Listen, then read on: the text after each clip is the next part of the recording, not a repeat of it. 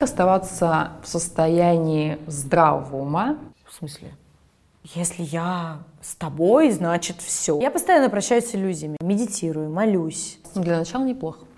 Достала делать эти фотки в Инстаграме. Меня от этого уже просто тошнит. Это святой ручей! Что вы делаете? Какой раздельный сбор? О чем ты вообще думаешь? Ой, столько, столько, столько работы, Саша, столько работы.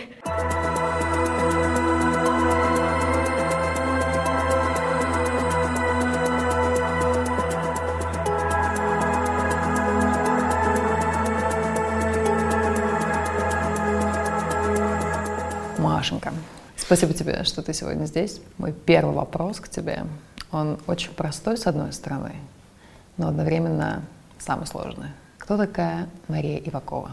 На самом деле этот вопрос Мария Ивакова, да, именно Ивакова. Активная девушка, добрая, э, которая старается не врать себе и реализовываться. Это вот можно так вкратце сказать. Но вообще я очень часто сама себе задаю этот вопрос, а кто ты, а кто ты? И мне кажется, что я его буду задавать в течение всей своей жизни еще долгое-долгое время. Ну, на данный момент я не готова да, ответить на него. Делай, что должен, и будь, что будет. Какой был самый успешный год в твоей жизни? По-настоящему успешный. В плане карьеры, я думаю, что это был э, второй год съемки «Орла и решки», шопинг. Почему он стал успешным? Финансово, да, пока, ну, то есть я финансово э, стала стабильнее, так скажем, и узнаваемость пришла. Причем мы как-то год летали, снимали, все было ну, нормально, то есть работали, вот работали. Возвращаешься Возвращаюсь в Москву, и тут просто на меня бегут дети в аэропорту, я не понимаю вообще, что, что случилось. И я поняла, что действительно есть узнаваемость, и есть какой-то успех, но опять-таки, это успех такой, я очень много его анализировала вообще, что это такое. Но ты была успех. готова к этому успеху? Ты так себе представляла настоящий успех? Мне всегда хотелось какого-то особого внимания, когда, например, я помню, мы раньше дав давно ходили на показы, и все время там стояли в очереди на показах, стоишь там, ждешь там, еще что-то. А тут заходишь, а тут ты заходишь, ногой. тебе говорят, пожалуйста, тебя проводят. То есть есть в этом бонусы, потому что, ну, есть, ну, приятности, да, какое-то особое отношение. Но в целом я не скажу, что оно как-то очень сильно влияет. Также ты быстро поняла, что все эти бонусы это абсолютно связано с твоим эго и с твоим тщеславием, и что по факту это не приносит никакого удовольствия, и ты дальше чувствуешь пустоту и разочарование. Я это стала понимать э, через два года. Вот. Я столкнулась с тем, что во-первых, успех и вообще какая-то популярность — это дело очень временное. То есть это, это прям временная история. И люди некоторые, которые, ну вот я стала замечать, что хайпанули, грубо говоря, а потом хочется еще. То есть это как такой наркотик, хочется всегда. Да-да-да. И люди уже начинают делать какие-то странные проекты, а, уже какие-то пиар-истории. Ну, то есть придумывать... Лишь бы оставаться Лишь бы оставаться, да, на волне. Момент, когда ты бросила какашкой в девушку в кабриолете, это что-то об этом? Девушка, извините, пожалуйста, а вы камеру не могли бы... убери, а? А что такого? Камеру бери. А не могли бы дерьмо убрать, тогда камеру уберу. Слушай, если тебе оно мешает, ты убери свое дерьмо. Только а так? меня надо? Ты думаешь, я стану дерьмо буду убирать? Конечно, Пошла, вперед. Отсюда. Вон собака, вон мне от... кажется, и то поумнее могла Пошла встать и убрать. Вон. Фу, блин, а. Так, да? Приятного аппетита!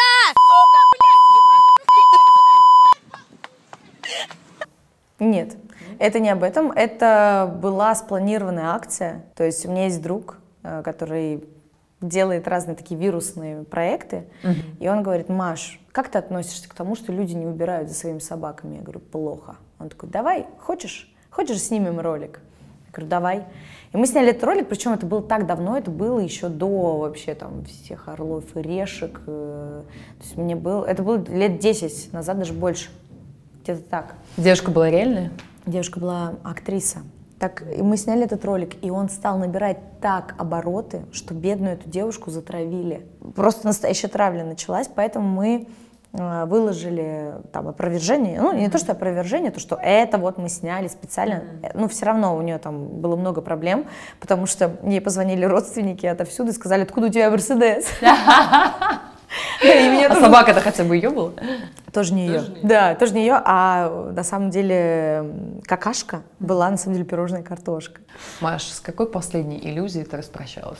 Ой, я постоянно прощаюсь с иллюзиями. Но самое последнее — это, наверное, иллюзия, что тебе кто-то принадлежит. Да, там есть, например, отношения, что тебе кто-то должен. Этот человек с тобой на всю жизнь. То есть ты хочешь сказать, что ты перешла из состояния моногамных отношений к полигамным? Я просто принимаю, если раньше мне это, мне это было очень тяжело вообще понять, как так? Вот если мы встречаемся, мы же, мы же все, мы же как бы, мы же обязаны быть вместе до конца, до гроба. Если я с тобой, значит все, ты должен мне тут вообще обещать и клясться верности и все остальное. Ну, это просто по-детски. По-детски, да. Но с этой иллюзией я достаточно долго жила. А сейчас уже так не получается. Сейчас я э, живу, я понимаю, что вот есть сегодня, и вот рядом со мной есть человек. Все, что я могу сделать сегодня, я сделаю. А что будет завтра, я не знаю. Ну вот все, что от меня зависит сегодня. Ты вообще не планируешь свою жизнь.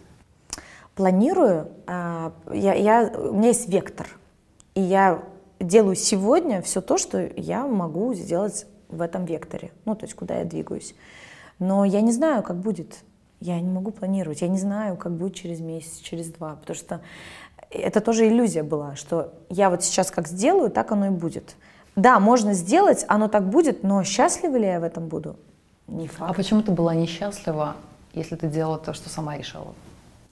Потому что это все шло от страха, не, а не от любви.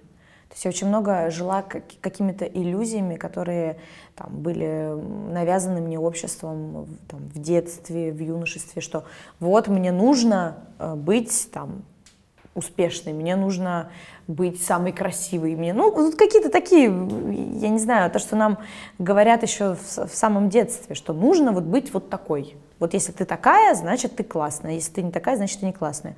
Маша, что бы ты могла посоветовать людям, которые тоже живут согласно чужому мнению и не могут разобраться в этом? Молодым людям. Вот тебе 20 лет. Ты чего-то хочешь, но ты не понимаешь, ты, ты этого хочешь? Или тебе мама сказала, что так будет лучше для тебя? Или просто есть какой-то, знаешь, успех, а, такой образ успеха, что вот если ты будешь на телевидении, если ты будешь там популярна в Инстаграме, если ты будешь успешной актрисой, значит, все, счастье ждет тебя за углом. Вот что бы ты посоветовала этим людям? Как не обременять свою жизнь, не тратить столько времени на то, чтобы теряться в этом, и потом доходить до момента, когда у тебя вроде бы все есть, а ты абсолютно несчастлив? Я могла бы посоветовать следующее. Во-первых, разобраться. Там, те люди, которые хотят работать на телевидении, ко мне очень часто приходят э, люди и говорят, вот, там, студенты, например, мы хотим быть ведущими, мы хотим работать на телевидении. Я спрашиваю у них, зачем? Они говорят, ну как? Я говорю, ты хочешь красоваться в кадре? Ты хочешь э, классно выглядеть в кадре? И чтобы, э, я не знаю, бывший твой одноклассник посмотрел на тебя по телевизору и сказал, о, это тебе при- Смогла. Да, это тебе принесет счастье. Если это так, то просто немножечко разберись с тем, что по факту ты сейчас пытаешься свою дыру, какую-то детскую травму или какую-то свою именно дыру э, закрыть вот этой своей хотелкой. Наше шоу называется The Love Show, без последней буквы «и», которая символизирует эго, как желание получать для самого себя. Вот что для тебя значит эта трактовка? Как ты понимаешь любовь без эго? Любовь без эго — это божественная любовь. То есть я понимаю, это как э, когда Иисус умирал за всех нас. Вот это любовь, когда... Ну, это, это что-то высшее, и это, мне кажется, истина.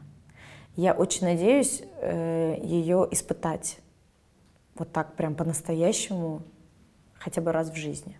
И тебе желаю тоже этого. Из чего состоит эта любовь, как ты думаешь? Из любви. Вот Просто любовь. Чистая, чистая, чистая энергия любви. Ну, мне кажется, это еще материнская любовь тоже, может быть. Да, но я все время думаю о том, что там есть большой элемент принятия. Да, ну вот, например, когда женщина рожает ребенка, чаще всего, я, я не рожала, я не знаю, но мне кажется, э, что когда она его рожает, ей вообще все равно на себя. Ей лишь бы, вот, чтобы вот, вот он вышел на свет, и это все результат любви, то, что она его носит себе, вот это тоже. Ну, ты думаешь, возможно любить так других людей, именно так, как ты только что описала?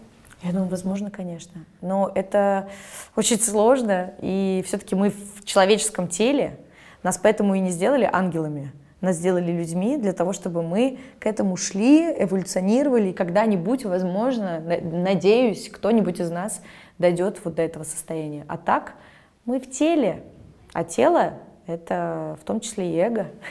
Маш, какой твой самый большой грех, если можно так выразиться? Грех, вот с чем страсть, ты борешься постоянно? Гордыня. Вот с гордыней очень сложно принимать людей.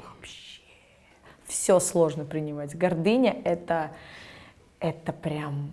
И она так часто э, приходит, даже там во время медитации каких-то она может там прийти и сказать, какая ты классная вообще. Я скажу, пошла отсюда. Вот эти мысли, это, это ужас. Гордыня, да. Тщеславие тоже есть. Что тебе помогло понять эти вещи? Ну, во-первых, много всего. Я очень много читаю. Там разных э, учений, в том числе и духовных. Э, медитирую, молюсь. Э, Библия, кстати. Я в какой-то момент в своей жизни была очень православным человеком. Я несколько лет прям по полной программе. И молилась, и читала Библию, разбирала ее и постилась. То есть прям была такая. А почему ты остановилась? А стала путешествовать, стала больше читать, развиваться и поняла, что э, есть некоторые противоречия внутри. И я до сих пор с большим уважением отношусь э, к религии и хожу в храмы и являюсь там крестной для своих э, крестных детей.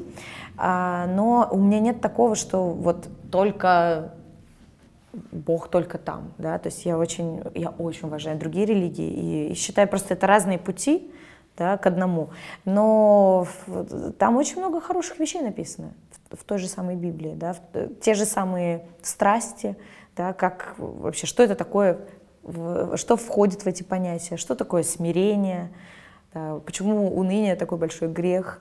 Ты знаешь, я недавно поняла, у меня прям такой был яркий инсайт, я поняла, что я просто не имею права тратить свое время, свою жизнь на уныние, на расстройство, просто потому что у нас и без того очень короткий промежуток времени, когда мы ходим по этой земле. И если ты собираешься сделать что-то важное, то ты не можешь находиться в плохом настроении, потому что это все сразу преломляет твою призму, и ты видишь жизнь совершенно в ином свете. Как ты борешься с унынием? Что ты делаешь для того, чтобы выводить себя из этого состояния? Я начинаю благодарить.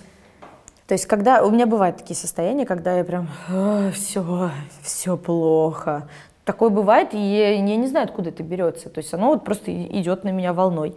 Я либо могу там пойти помедитировать, там, на йогу сходить, на бикрам-йогу, на тренировку даже. Элементарно, кстати, физические упражнения, они выводят из этого состояния. То есть, погоди, давай все перечислим твои инструменты. У тебя есть медитация. Вот, кстати, да. чем молитва отличается от медитации? Медитация – это э, состояние э, пустого ума. Кто может, конечно, это сделать. Э, это состояние, когда ты концентрируешься на своем теле, на дыхании и отсутствие мыслей. А, меди... а молитва — это когда ты э, направляешь свое, свою энергию, свое внимание божественному. Но есть еще другие инструменты, такие как астрология. Вот ты, например, я знаю, ведешь минутку астролога в своем да, инстаграме. все верно. Плюс у тебя есть девишники, когда ты с девочками делаешь какие-то карты желаний, в общем, и медитации это, динамические. И медитации динамические. А, вот как оставаться в состоянии здравого ума и не переходить на темную сторону восторженных нимф, волооких, которые прыгают через костер каждое полнолуние. И, если честно, немножко пугают, потому что у них очень такой, знаешь, агрессивный посыл. Вот сейчас мы здесь с девочками все сядем, начнем качать какие-то свои верхние вибрации. И я вижу, как многие люди уходят в эту сторону, и по факту ты с ней больше не можешь обсудить какие-то совершенно рациональные проблемы злободневные. Вообще Луна действительно на нас влияет, тем более на женщин. Тут это можно об этом там, много рассуждать, но отрицать это никак нельзя. Э, я стала об этом задумываться, когда мы э, посещали разные храмы древние, и на определенную луну проводились определенные а, ритуалы, такие мощные и молитвы определенные. И я стала ну, думать, а почему так, а почему вот так? Потом стала разговаривать с разными людьми, и они мне там там, священники, там, служители, они говорят, вот на девятый лунный день мы сюда не ходим, на девятнадцатый тоже, мы вот там в полнолуние нельзя, в полнолуние вот это делаем, вот это делаем. Я подумала, я не, я не знаю, как они, ну, есть определенные источники, да, а, но э, я не верю в эти лунные календари, когда сегодня надо постирать носок, носок не постираешь, тогда красная кошка пережи- перебежит к тебе в другой дом. Ну, вот, вот, вот это все, это too much, да, но есть определенные законы космические. в Это том как числе прогноз лунные. погоды. Да, это так как прогноз погоды. Я это делаю для осознанности. Вот. Через такой очень простой, понятный способ. Но я это вообще делаю это для этого. И вот эти все лунные э, ритуалы, они действительно существуют. И действительно можно ими пользоваться. И много всего можно делать. Но я не вижу себя тоже вот нимфой. э, В нимфой. белых Да, одеяниях. потому что есть, есть девушки, которые в это вообще сильно уходят. То есть, а, да, я чувствую, я чувствую, вот сейчас лунный свет меня наполнил. Но это уже какая-то истерика. То есть... э, Но любая идея, доведенная до фанатизма, теряет свой смысл. Именно так. Поэтому мы здесь и сейчас. Ну хорошо, давай вернемся в наш рациональный мир. Ты сейчас занялась экологией, причем занялась довольно серьезно.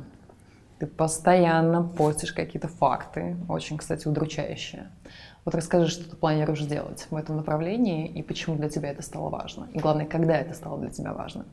Я была на Бали. Я была на Бали, и там очень много мусора. Там мусора так много, и он мне еще, как назло, везде встречался. То есть я, я говорю, это святой ручей, что вы делаете? А, а- а местный житель, он даже вообще не понял. Он такой, в смысле?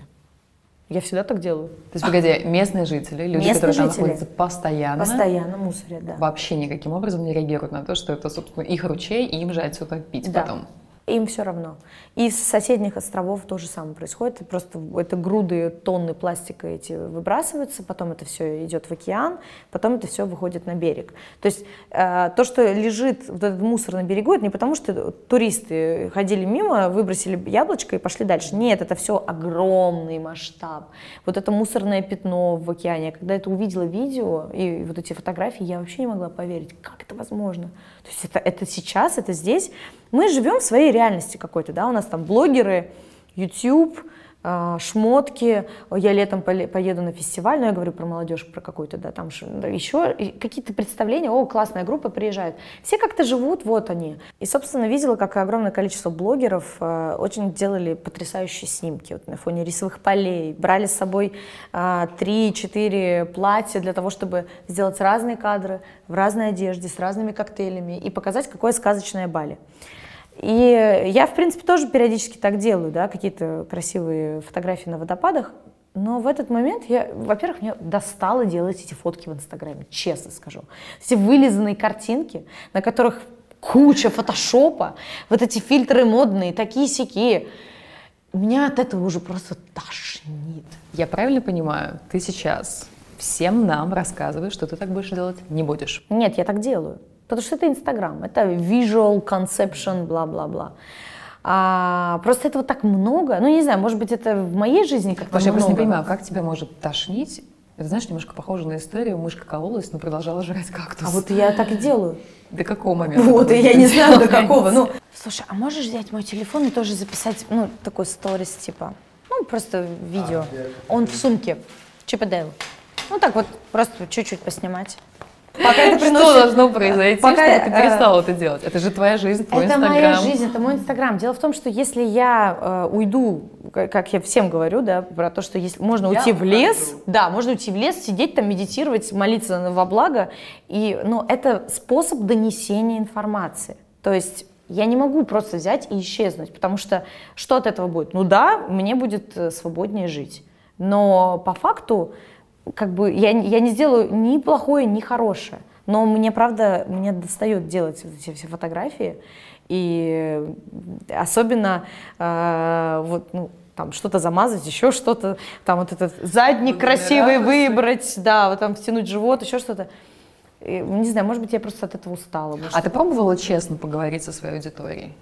Конечно. Кто-то слышит, кто-то не слышит. Много людей, много мнений, они все очень разные. Но у меня офигенная аудитория. У меня девушки в основном, 70% а, они думающие, развивающиеся. Поэтому мне интересно, мне писать интересно в Инстаграме, а вот эти все visual, вот этот conception, он меня немножко уже раздражает. Так вот, я была на Бали и э, подумала о том, а почему никто не фотографирует реальность. И мы с моим другом сняли ролик. Буквально это было быстро. Сняли ролик про... Там было очень много мусора на пляже.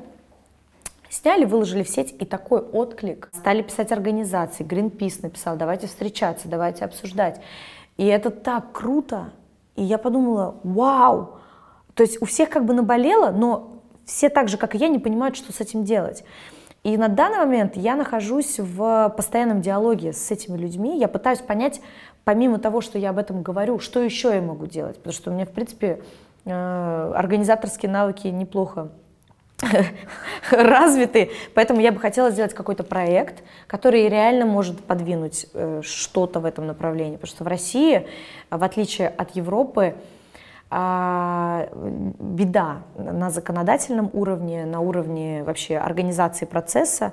Э, есть... У нас э, нету заводов, которые перерабатывают. У нас есть заводы, которые перерабатывают, но они не заполнены вторсырьем. Вторсырье – это, собственно, Отсортированный пластик, мусор. Который ты привозишь. Да, не только пластик, это и э, посуда, да, то есть стекло, это и бумага, макулатура, это и металл. Батарейки, у нас есть два завода, куда э, везут батарейки. Один в Питере, второй в Челябинске.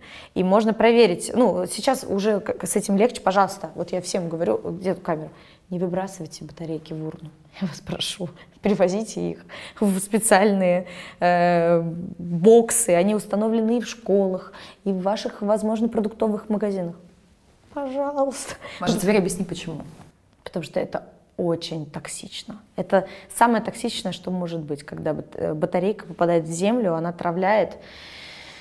Ну, одна девушка мне сказала, что ее бабушка в так кротов, значит, убивает. Это действительно так. То есть там гибнет все живое. У нас в России 93% всех отходов идут не на переработку, а на полигоны и свалки. То есть это, это по-моему, я не помню, сколько, сколько тонн, но это больше, чем пирамида Хеопса. Вот смотри, я сортирую мусор по возможности. Угу. Но для того, чтобы этот мусор потом куда-то деть, мне приходится вызывать людей, которые приезжают ко мне домой, я плачу им за это деньги, тысяча рублей стоит выезд. Они забирают мусор. Экотакси. Экотакси. Собиратор организовывает да. всю эту акцию. То есть почему мне нужен такой сложный путь произвести, вместо того, чтобы просто выйти во двор и выбросить свой мусор в заранее разделенные контейнеры. Угу. Я делаю то же самое, потому что у меня во дворе также э, не стоит раздельный сбор. Если у меня есть время, я могу пойти километр примерно до ближайшего раздельного э, пункта, сбора пункта. И там будет действительно раздельный сбор мусора? Да. Или да, объявлено, будет, что будет, а по факту это все одна куча, куда складируется все на свете? Есть люди, которые это все проверяли несколько раз. Периодически находятся э, сборы фейковые, которые везут э, все это на большую одну свалку. Да? Есть такое, такое еще есть, к сожалению. Но в целом все то, что стоит сейчас по Москве, это действительно работает. Есть такая э, карта Recycle Map, да, я Там можно, да, можно увидеть все. А так, да, так я уже и соседей подговорила, и родители мне все привозят этот пластик, и мы вызываем это э -э экотакси, которое увозит все на переработку. Ты говорила о том, что очень часто бренды используют вот эту эко-тенденцию для того, чтобы немножко отмыть свой имидж. Но на самом деле ничего не происходит. Они точно так же используют вредные красители, которые загрязняют водоемы. Они используют ткани, которые потом невозможно переработать, потому что ты не понимаешь, куда их пластик, в натуральное. Они не делятся и поэтому просто пропадают на помойках. Так и есть. Вот расскажи немножко об этом. Да и вообще, как можно осознанно потреблять одежду? Ну, я могу только на своем примере рассказать, да, то есть я перестала покупать огромное количество одежды. То есть у меня есть база, которую я ношу годами.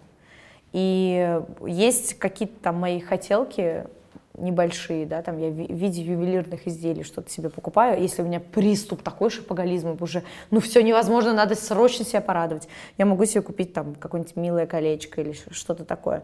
Но я перестала вот складировать вот эти тонны одежды. И если покупаю одежду, то я покупаю очень качественную, дорогую и классную одежду, которую я смогу носить много, долго и счастливо.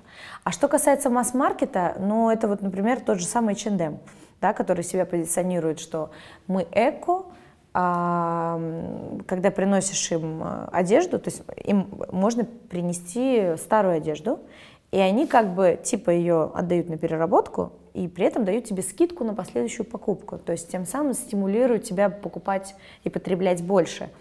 И насколько я знаю, H&M, он не в состоянии вообще, в принципе, физически переработать все то, что им э, приносят, это во-первых. Во-вторых, они то, производят. что они производят в сумасшедших количествах, конечно. Именно так. Поэтому тут есть классные фильмы, там, «Обратная нет, э, цена, цена моды. Цена моды. Цена моды. Это все есть, просто люди почему-то об этом не хотят много думать. Ты работаешь со своей аудиторией, ты учишь их, каким образом правильно сортировать мусор, что делать на следующем этапе. Давай немножко еще раз поговорим о том, с чего можно начать. Да, с чего можно начать? Первое, с чего нужно начать, это отказаться от пластикового пакета в магазине. Просто его не брать. А, и завести себе авосечку. Авоська, сумочка тканевая, многоразовая. А, всегда там положить в машину, положить в сумочку, всегда, чтобы она была с собой. На случай, что если там зашла за йогуртом в магазин, в авоську положила. Я себя наказываю. Если я забываю авоську, я беру и все несу в руках. Для того, чтобы просто помнить об этом. Но я пластиковый пакет не беру из принципа. Если есть бумажный, окей, возьму бумажный. Но на бумажный пакет тоже тратят деревья, да, поэтому об этом тоже стоит помнить. У нас потребление увеличилось, поэтому увеличилась и упаковка в том числе. Просто понаблюдайте за собой, сколько мусора мы э, за собой оставляем. Каждый человек в России оставляет 400 килограммов мусора в год. Каждый из нас. А, итак, первое – это авоська. Второе – сортировать мусор дома. Это несложно. Это кажется, что, ой, господи, как это вообще, что это, как, как, Нет, это не сложно. У меня вот стоят несколько э, отсеков, там пакетик, и э, общий сбор, и еще один пакетик. Стекло моется, складывается в одно. Э, оно долго достаточно у меня копится, может там месяц я его собираю и потом только отвожу. А, пластик, это пластиковые бутылки, это пластиковые всякие штуки, одноразовая посуда, ну, много всего, тоже пластик в другое. Другой мусор, а, который сложно сортируется, я так вот прям досконально не делаю, там тетрапак можно в другую, там, то есть я делаю металл, батарейки, стекло, пластик. Для начала неплохо. Да, я тоже так думаю. вот, э, это второе. Третье, это завести свой термос термос для того, чтобы наливать кофе в кофейник, да, для того, чтобы э, не покупать лишний раз воду в пластиковой бутылке, а можно там стеклянную бутылку пить из нее, дома набирать э, эту воду. Дело в том, что пластиковый стаканчик из-под кофе – это пластиковый стаканчик. Все думают, что он бумажный, но он не бумажный. Он наполовину бумажный, наполовину пластиковый, и он вообще никуда не перерабатывается, ни туда, ни сюда. Чтобы его изготовить, вырубают деревья – в итоге этот пластиковый стаканчик никуда. И, и в Москве же это все любят, вот этот кофе взяла, пошла, классно. Я вчера была на футболе, смотрела на много тысяч человек – и потом э, увидела, какой мусор оставили эти люди там вокруг стадиона, и вообще все было просто загажено. И никто даже не подумал до, до помойки это донести, да, то есть попили пиво. Я думала, господи, какой раздельный сбор, о чем ты вообще думаешь? Это Россия, тут вообще плевать всем. Я недавно до парня докопалась, он прямо передо мной э, шел и выбросил на, на асфальт какие-то там упаковку сигарет, какие-то бумажки. Но я подошла, ну, и ему просто отдала. И он такой, ты что, дворник? И на, начал, значит, на меня нападать. И, и я подумала, что сознание у людей, оно настолько вообще далекое о том, что глобальное потепление, там, земля, вот это все. Ну, мы же не можем просто как бы жить и окей, да. Ну, надо об этом говорить, надо что-то делать. Когда я прихожу в магазин, я спасаю одинокие бананы. А какие такие одинокие бананы? Вот такие. А почему одинокие бананы нужно спасать, Максим? Потому что, потому что их все выбрасывают. Собирайте одинокие бананы. Всегда.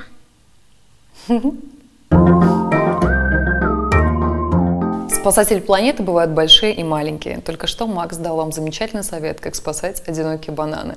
А сейчас мама Максима, Лера, расскажет о том, как правильно и экологично ходить в магазин с товарами. Здравствуйте, меня зовут Валерия Коростелева. Я 8 лет назад организовала экологическое движение «Раздельный сбор» и проект «Собиратор». Мы занимаемся экологическим просвещением и учим всех от мала до велика и от маленьких до больших организаций, даже государства, как внедрять раздельный сбор и делать нашу планету лучше. Лера, каждый день мы ходим в магазин за покупками. Скажи, пожалуйста, как правильно подготовиться к выходу в магазин, что для этого необходимо и какие простые лайфхаки могут пригодиться нам для того, чтобы наш поход был более экологичным? Ну, для начала, конечно, лучше написать список покупок, чтобы еще он был не только экологичным, но и экономичным. Возьмите с собой какую-нибудь многоразовую сумку. Это может быть либо просто пакет, либо полипропиленовая сумка, тканевая сумка, полиэстеровая.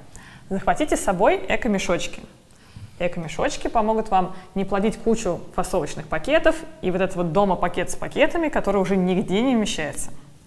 Эко-мешочки нам нужны для того, чтобы туда положить какие-то товары, которые не расфасованы изначально. Да, то есть э, выбирайте магазины, в которых можно покупать товары на развес, и, собственно, покупайте их на развес, чтобы было меньше упаковки, чтобы было красиво, экологично. В них же можно покупать овощи, фрукты, спасать одинокие бананы, как мой сын, и покупать крупу, орешки, печеньки, все что угодно. Лера, ну а как же крупа? Мне кажется, что сюда проблематично насыпать крупу. Бывают разные камешочки, бывают те, которые совсем в малюсенькую-малюсенькую дырочку, и они не просыпают ничего. Угу. А ты не могла бы немного рассказать по поводу эко-сумок? Мне всегда казалось, что хлопковый вариант самый надежный и самый экологичный. Насколько это правда? Ну, это не совсем так. Самым экологичным, если хлопковая сумка, конечно, сделано, например, из старых джинс или рубашки или из чего угодно. Потому что хлопок для своего производства требует очень много воды. Гораздо экологичнее в этом плане в производстве любая полиэстеровая, пластиковая сумка. Она и по объему больше, и стирается лучше, меньше изнашивается, и меньше требует воды и электроэнергии для своего производства. К тому же такие варианты можно смело сложить в более... Да, вот такие шоперы сейчас продаются, которые складываются сами в себя, и занимает очень мало места, буквально размером с кулачок. Вот, вот так вот засовывается. А, тут еще есть карабинчик и носится в любом рюкзачке и дамской сумочке. Отличная возможность отказаться от одноразовых пакетов. Ну и, конечно, не стоит забывать про термосовые фляжки. Это помогает заботиться об окружающей среде и не покупать сотую бутылку с водой. Да, конечно. То есть у вас всегда есть бутылка, которую вы можете наполнить в баре, в кафе, в кулере и носить с собой не только воду, но и чай, любые напитки полезные. Пополнять свой водный баланс. Товары в магазине важно выбирать по степени экологичности их упаковки. Начнем с самого экологичного. Самое экологичное – это отсутствие упаковки вообще – то есть покупайте товары на развес, если вы максимально их можете сделать. В эко-мешочки, в свою тару, контейнеры, на разлив, там все что угодно. Дальше по экологичности стекло. Стекло производится рядышком, минимальное количество затрат электроэнергии и воды, поэтому и легко перерабатывается. Следующее – это металл. Металл тоже максимально экологичный, э, по сравнению там, с пластиком, бумагой и так далее. То есть жестяные банки относятся у нас к категории металл? Да, жестяные банки, алюминиевые банки, крышечки, фольга, это все относится к металлу. Я расскажи, а вот такие крышки от стеклянных банок надо тоже отправлять? Да, это тоже металл. Да, это тоже все металл. А, следующая экологичная упаковка – это пластик. Не удивляйтесь, бумага у нас будет на следующем месте. Дело в том, что пластик гораздо проще производится, меньше воды, меньше тратится ресурсов и лучше перерабатывается. Пластик можно переработать много раз, в отличие от бумаги. У бумаги срок переработки ограниченный. А, но пластик бывает разный. Вот пластиковые бутылки, канистры, флаконы легко перерабатываются, и пластик полипропилен, он безопасный для человека. Другие виды пластика, которые будут у нас в самом конце, очень вредные могут быть для человека и для пищевых продуктов. Следующее – это бумажная упаковка. Бумажная упаковка Смотрите, чтобы она не была ламинированная, а, можно просто попробовать надорвать, если нет пленочки, то все, это просто обычная бумага, даже если кажется, что она блестит. Удивительно, почему бумажная упаковка занимает четвертое место в нашей цепочке?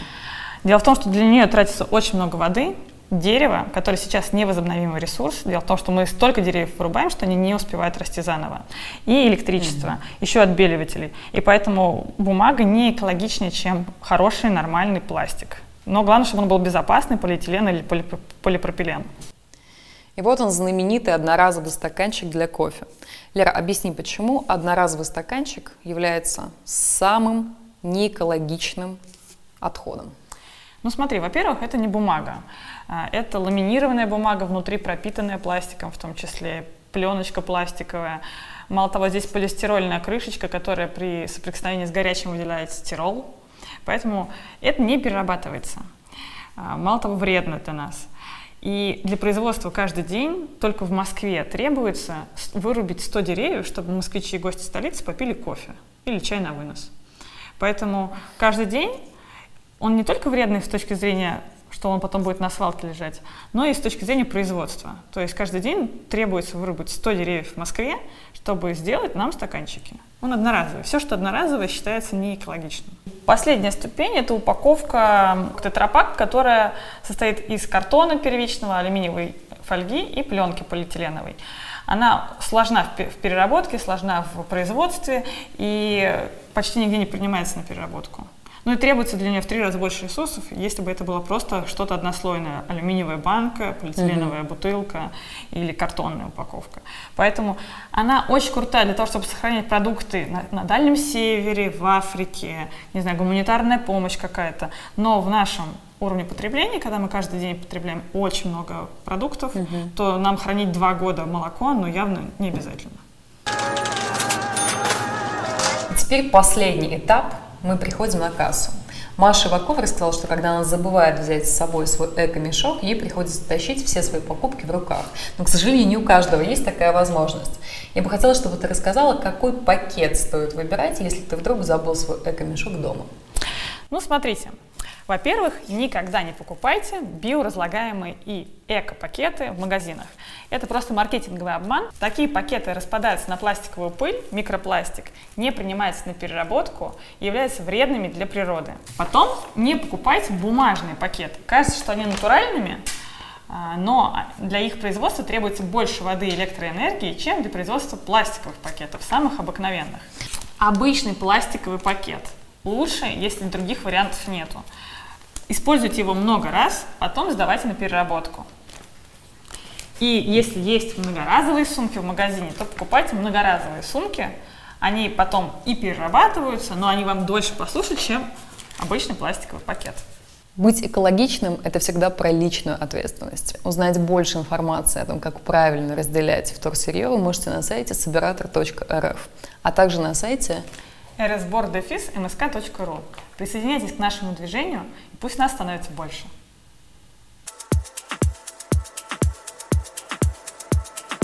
Вот видишь, что становится все больше и больше людей, которые начинают об этом задумываться? Во-первых, все больше и больше людей становится. Во-вторых, вообще люди просыпаются. Люди э, стали задумываться о том, что, ну, переоценка ценностей у многих происходит, да, вообще, что такое счастье, э, что такое поток. Люди наконец-то вспоминают о том, что мы тут временные жители на нашей маме Земле, что смерть — это неотъемлемый, прекрасный процесс.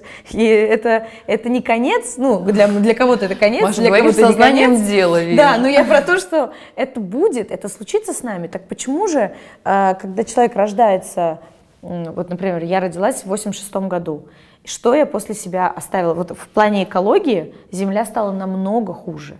Да? А почему бы хотя бы элементарно не вернуться в состоянии 1986 года, хоть ну, след Все. должен быть минимальный, вот, ну, в, в экологии в том числе. Ой, столько, столько, столько работы, Саша, столько работы. Для того, чтобы реализовывать такие большие планы, нужно очень много энергии. Я бы хотела, чтобы ты поделилась тем, как ты оптимизируешь эту энергию, откуда ты ее берешь, как правильно ее сохранять и не расходовать на то, что вообще не стоит твоего внимания, и как работать с энергией, какая она бывает, мужская, женская, как в себе ее принимать, как ее чувствовать. Расскажи об этом, пожалуйста.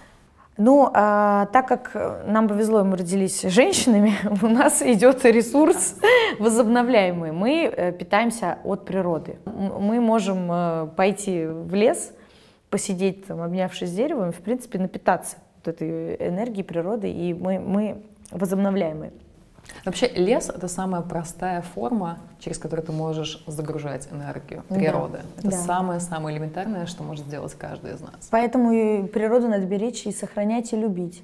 Вот. А что касается энергии, э, для меня это тоже был вопрос такой очень существенный, потому что у меня стало конкретно падать и здоровье, и уровень энергии, вообще мое состояние, вот как раз с, этим, с этими всеми перелетами, графиками. Бывают отношения, когда тебя явно вампирят.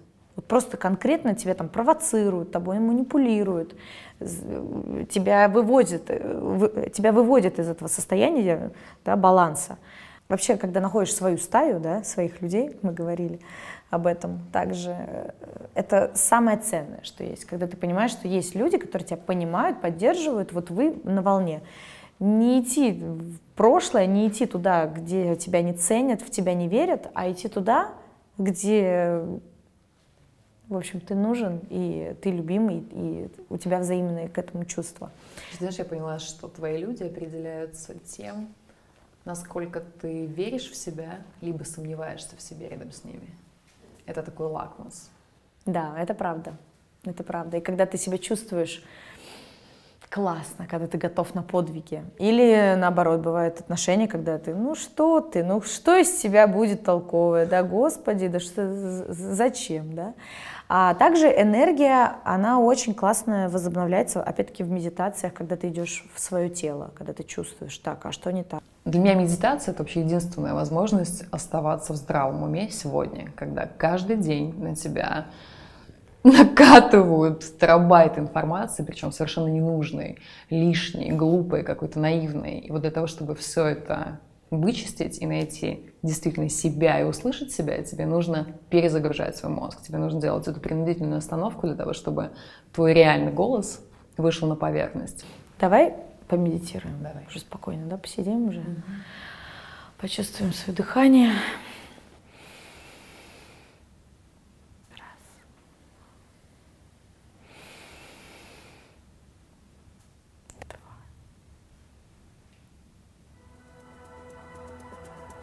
Ты как красиво, когда медитируешь.